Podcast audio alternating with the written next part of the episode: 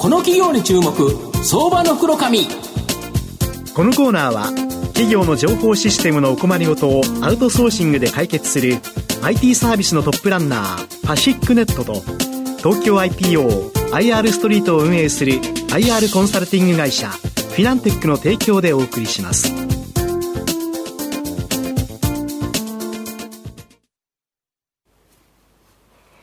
ここからは、相場の福の神こと、藤本信之さんとともにお送りいたします。藤本さん、こんにちは。毎度、相場の福の神こと、藤本でございます。やはりオープン AI から、まあ、チャット GPT、生成系 AI、AI っていう言葉がですね、この株式市場ではガンガンとですね、使われるんですが、今日ですね、その中でもですね、この AI 関連で最先端の企業をご紹介したいなというふうに思います。今日ご紹介させていただきますのが、証券コード5026、東証グロース上場、トリプルアイズ代表取締役の山田雄一郎さんにお越しいただいています。山田さん、よろしくお願いします。よろしくお願いします。よろしくお願いします。トリプルアイズは東証グロースに上場しており、現在株価791円、1単位8万円弱で買えます。東京都千代田区神田駿河台の東京メトロ新お茶の水駅のすぐ近くにですね、本社を置くトリプルアイズは、世界大会第2位の実績を持つ囲碁 AI の研究開発で培った技術を生かした画像認識プラットフォームアイズ。これをですね、提供する AI 企業になります。まあ、はじめにですね、この画像認識プラットフォームアイズ、どんなもんなんですか？はい。トリプルアイズと AI をもじってですね、はい、アイズという名前なんですけども、あの、囲碁の AI の、うん、えー、研究から始まり、まあ、そこで培った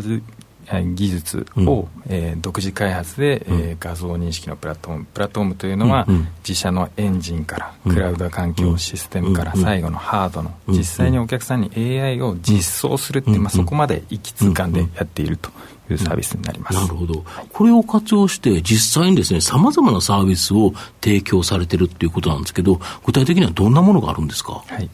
今画像認識の中でも特にサービスとして、はい、えー、顔認証の領域に力を入れておりまして、はいはい、はい、そうですね、うん、えー、勤怠であったり、はい、マーケティング情報の取得だったりドアの開閉だったり、またアルコール検知の組み合わせだったり、まあ、そういったサービスを提供しております。要は顔認証で、この人が、まあ、藤本さんだとか山田さんとかっていうか分かるという形で、そしたらもう、あの、なんかピッとかせずに、あの、顔をパッと出せば分かると。で、例えば新型コロナのところだったら、あれですよね、あの、けんあの温度、はい、検温器、はい、まあ、これとセットにしたり、あとはマスクをしてるかどうか、はい、これの確認をしたり、こういうのが結構売れたんですか？そうですね。あのやっぱりそういった需要が、うん、大きかった、うん、はい、コロナ対応ということが非常に大きかったというところがあります、うん、なるほど、はい、ただ今期ですね、23年8月期決算は赤字予想という形になってるんですけど、これ、なんでこうなっちゃってるんですか、はい、まあ、今まさにおっしゃった通りで、まあ、そういったコロナ対応に伴うニーズっていうものが一部剥落しているっていうところと、あと、えー、その次の需要ということで、アルコール検知と、えー、クラウド環境、手書きじゃなくてっていうところのサービスを作ったんですが、それがですね、法改正が警視庁さんからあったんですけど、半導体不足で、その、えー、義務化が遅れたというところで修正しております。なるほど。で、これが、えっ、ー、と、その先ほどおっしゃられたアルコール検知 AI クラウドシステム、アイズブレス、まあ、息ですよね。はい、まあ、これが、えー、今後の国策の後押しもあって、大きな成長を期待できるそうなんですけど。はいそうですね。あのまさに国策というところで、うんうん、えー、今年の12月1日に、うん、えー、警察庁よりアルコール検知を活用したその確認義務が、うん、あ各社さんに、えー、なるといわゆる白ナンバーを持つ、えー、会社さん、えー、例えば、えー、営業者営業所と営業所とかですね。はいはいはいあの東京に住んでるとわれわれなかなか気づかなかったです、うん、やっぱり地方ってもう本当に車社会で、まあ、そうですよね。交通公共の交通機関がないですからね、はい、そういった中で、うん、この当時そのバスの事故からその国の動きが変わっていったんですけど、うん、その中でやっぱり飲酒のチェックを朝と夜やるっていうことはこれは多分大きなその日常の変化がこれから起きると、まあ、そういった中でその手書きでやるっていうことのコストだっていう部分について顔認証クラウドもしくは勤怠だったり検温だったりそういうのも全部まとめて一括でやれるんじゃないかということでサービスを展開していってあのそこは義務なので、まあ、爆発的なニーズがあるというふうに思ってます。そうですよね、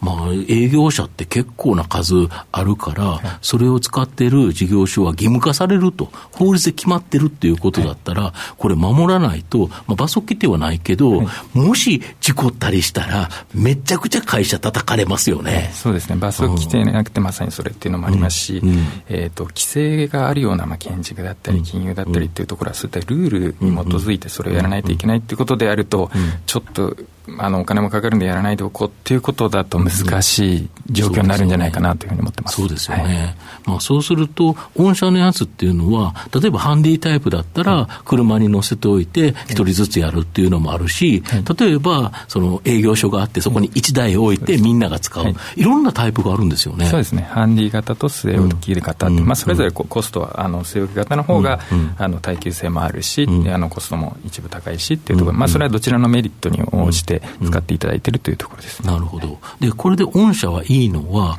これストック型で、あの、要は、えっ、ー、と、検知器は1回最初打ったら、はい、まあ、その、フローの収益が1回入るだけ。はい、まあ、ただ仕入れもあるから、そんなに儲かるもんじゃないですよね。ただ、御社の場合、このストック型ビジネスで、それをやってる間、ずっと月額で、えー、チャリチャリとお金がもらえると。で、やっぱ右肩上がりに伸びますよね。そうですね。もうこの累積型に増えていくってものですし、うん、先ほど申し上げた、その検温のニーズのようなものっていうのは、いつか終わってしまうかもしれない、うん、ということなんですけども、これは、あの、法律ですか、ね、法律なので、まあ、あの、未来永劫続くものだというふうに思っています。で、一回入れたら、はい、なかなか他の会社のやつに乗せ替えるなんて、めんどくさいですよね。そうですね。まあ、我々コストだったり、スピードだったり、精度っていうところが、AI 顔認証っていうところに、あの、技術を持っていますっていうところなので、まあ、そういったはい、あの継続っていうものが強いサービスだと思います、なるほど、あと先月の27日に、株式会社ゼロフィールド、この株式取得、まあ、子会社化なんですけど、これを発表し、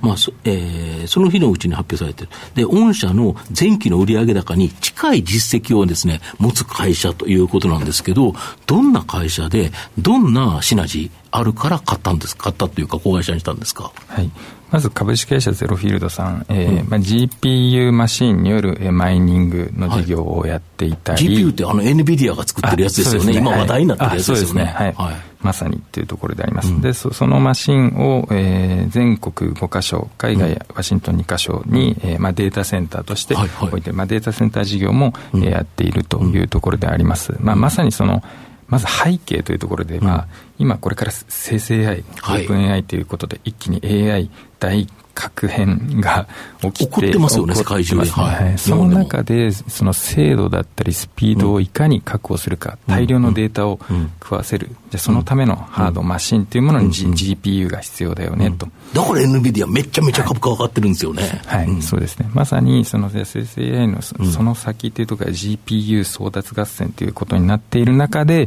まあ、我々 AI をやっている事業、彼らは GPU マシンにノウハウがある会社ということで、この2つがあると、まあ、非常に大きなシナジーがあるんじゃないかと、えいうことで、一緒になろうということになりました。で、御社考えられるハイブリッドクラウドってどんな形になるんですか？あそうですね。あのー、クラウド型の、うん、えー、環境であったり、オンプレの環境だったり、うん、えー、まあ、そういったものを、えー、組み合わせた環境ということで、まあ、今あの、いろいろな AI の情報っていうことに関しての、まあ、クラウド環境を求める一方、やはりセキュリティの観点で。そうですよね。金融機関とか、やっぱり個人情報とかいろいろあるから、はい、それをすべてクラウドに上げるかって言われたら、ちょっとどうしようかなと思いますよね、はい、そうですね、うん、特に工場であったり、そういったセキュリティが高いものを求められる会社さんによってニーズが違う、まあ、そういったことをニーズに応じて対応していくということで、ハイブリッドクラウドということを今、あの展開させていただくというところでございます。なるほど、そうすると、御社の子会社で、この AI、GPU データセンター、はい、これができるっていうことですか？あまさにですね、AI、GPU センターっていうものは、もうこのこれからのあの日本だったり、まあ、世界全体の大きな流れになっていくと思いますので、まあ、そそこの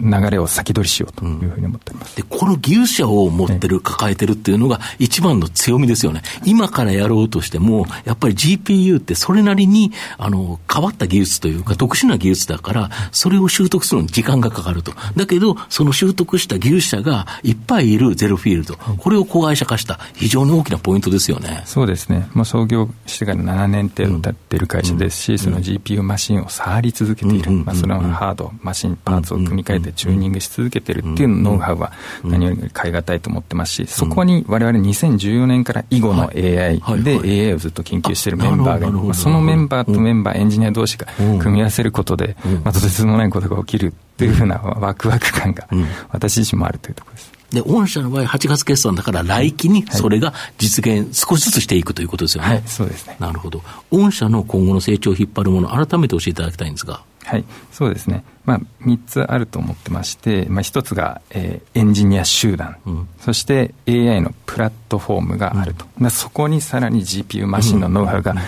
掛け合わさったと。まあ、その3つが掛け合わさることで、うん、えー、まあ、大きな、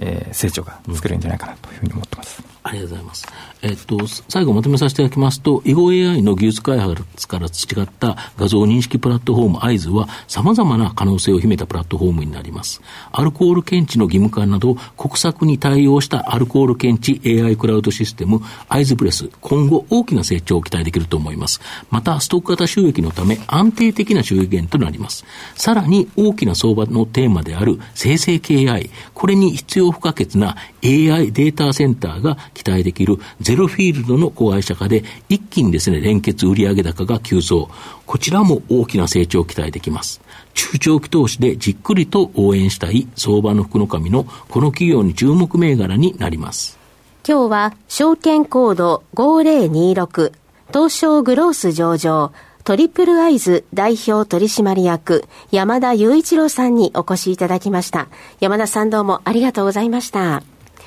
藤本さん今日もありがとうございました。ありがとうございました。企業の情報システムのお困りごとをアウトソーシングで解決する IT サービスのトップランナー。東証スタンダード証券コード3021パシフィックネットは、パソコンの導入、運用管理、クラウドサービスから、データ消去、適正処理まで、サブスクリプションで企業の IT 部門を強力にバックアップする信頼のパートナーです。取引実績1万5000社以上、東証スタンダード証券コード3021パシフィックネットにご注目ください。この企業に注目、相場の黒髪。このコーナーは、企業の情報システムのお困りごとをアウトソーシングで解決する IT サービスのトップランナー、パシフィックネットと、東京 IPO、IR ストリートを運営する IR コンサルティング会社、フィナンテックの提供でお送りしました。